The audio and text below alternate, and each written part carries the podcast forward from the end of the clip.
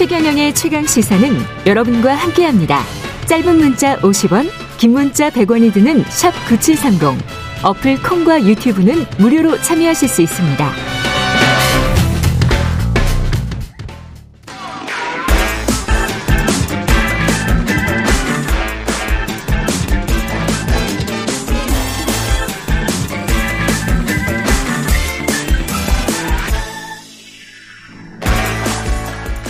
네, 놓치기 쉬운 한 번 더 뉴스, 최근에 최강에서 한 번 더 뉴스. 오늘은 오마이뉴스 과구신 기자와 함께 하겠습니다. 안녕하십니까? 네, 안녕하세요. 예.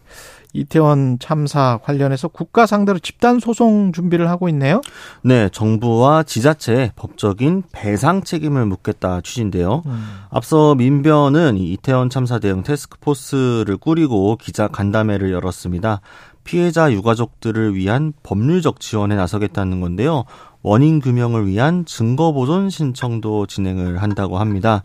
일단 민변 측은 유가족들과 연락 중이라는 점을 밝히면서 유가족들이 답답함을 호소해 정부 당국에 유가족들이 서로의 어려움을 토로할 시간과 자리를 마련해 달라고 요청을 했다. 즉 이제 유가족들의 모임이 좀 공식적으로 결성될 조짐도 보이고 있고요. 음. 또 민변 관계자는 피해자 유가족들을 대상으로 오는 15일 비공개 간담회를 열어 의견을 나눌 예정이라고 합니다.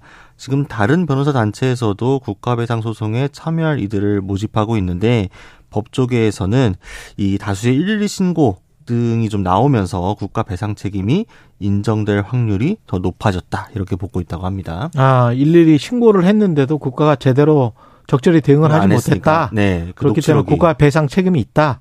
뭐 그럴 가능성이 있다. 법적으로는 이제 나중에 다퉈봐야 되겠습니다. 네네. 예.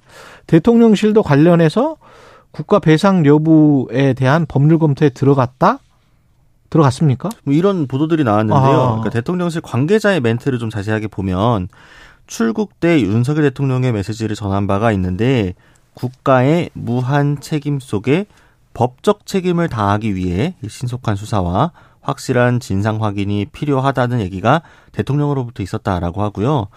유가족들에 대해 여러 책임을 지겠지만 당연히 국가가 할 수 있는 법적 책임들을 다하겠다라는 의지를 이미 밝힌 상태라고 좀 선제적으로 나섰습니다. 예. 윤 대통령이 지난 10일에도 사실 수석 비서관 간담회에서 이 참사의 실체적인 진상을 규명하고 그에 따른 법적 책임을 명확하게 해야 한다라고 했는데 철저한 진상과 원인 규명, 확실한 사법적 책임을 통해 유가족분들에게 보상받을 권리를 확보해드려야 한다 이렇게 말했습니다. 이때는 또 보상이네요. 네, 그래서 사실 배상과 보상이 사실 굉장히 차이가 다르죠? 큰데 네. 네.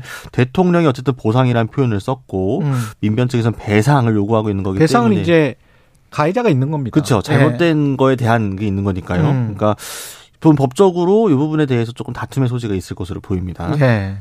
아무래도 이렇게 보상을 해주겠다. 라고 먼저 나선 거는 이게 추모 열기가 쉽게 가라앉지 않고 있다. 이렇게 판단한 것인가요? 네, 아무래도 네. 그런 여론이 좀 반영된 걸로 보이는데요. 음. 뭐 지금 이태원 해밀턴 호텔 옆에 골목길에 폴리스 라인은 걷혔습니다. 하지만 음. 지금 추모 공간이 되어 있는 이태원역 1번 출구에는 1번 출구. 발걸음께서 끊이지 않고 있다고 하는데요. 지금 국화가 시들 때쯤이면은 계속해서 누군가가 새로운 국화로 채우고 있어서 아. 출구 주위가 굉장히 좀 빼곡하게 채워져 있고 또 포스트잇도 굉장히 많이 쌓여 있다고 합니다.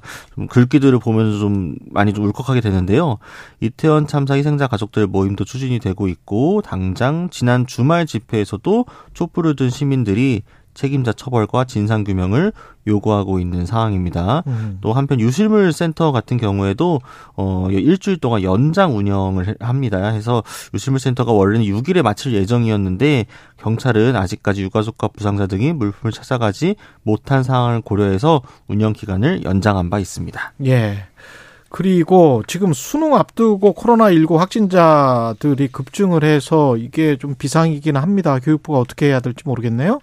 일단 교육부가 네. 확진 수험생이 별도로 시험을 볼 수 있는 학교와 병상을 이미 충분히 확보를 했기 때문에 의심 증상이 있는 수험생은 신속 항원 검사를 받고 확진일 경우에는 곧바로 교육청에 알려달라고 알려달라. 했습니다. 이게 왜냐하면은 혹시나 밝히지 않고 그렇죠. 몰래 응시를 하는 학생들이 생기게 되면은 음. 서로가 굉장히 곤란할 수 있기 때문인데요. 일단 교육부는 시험장도 108개에서 110개 학교로 늘리고 병원 시험장도 24개 병원에서 한 개를 추가로 더 확보해 25개 병원으로 늘렸다고 하고요. 이달 초까지 집계한 고3 확진자가 1,858명이었고 더 늘 가능성이 있는 상황입니다. 실내니까 마스크를 다 쓰고 해야 될 그쵸. 시, 험을 보면 아우 힘들겠네. 진짜 수험생들 네. 정말 힘들겠네요. 예. 안경 쓴 수험생들은 특히 또 힘들겠는데. 김서리고 할 수 있어요. 예, 김서리고 할 수 있으니까 신경이 많이 쓰이겠는데. 이게 지금 동절기 추가 접종 빨리 좀 해라라고 이제 정부에서는 독려는 하는데 네. 잘안 되죠 지금. 그렇죠. 지금 일단 11일 0시 기준으로 접종률이 60세 이상에서는 인구 대비 9.6% 대상자 대비 10.8% 정도로 좀 부족한 상황이고요. 어. 여러 이제 지금 동절기 추가 접종 대상에 18세부터 59세도 포함이 됐습니다. 근데 예. 여기 사이 인구는 지금 0.3% 대상자 대비 0.4%로 굉장히 저조한 상황인데요. 그러네. 정기석 어, 코로나19 특별 대응 단장은 경우는 60세 이상 중 백신과 감염에 의한 것을 모두 합쳐도 35% 정도만 35%만 면역을 면역이다? 제대로 갖췄기 때문에 공적의 백신 제발 맞아달라고 하고 있습니다. 한 번 더 뉴스 곽우신 기자였습니다. 고맙습니다. 감사합니다.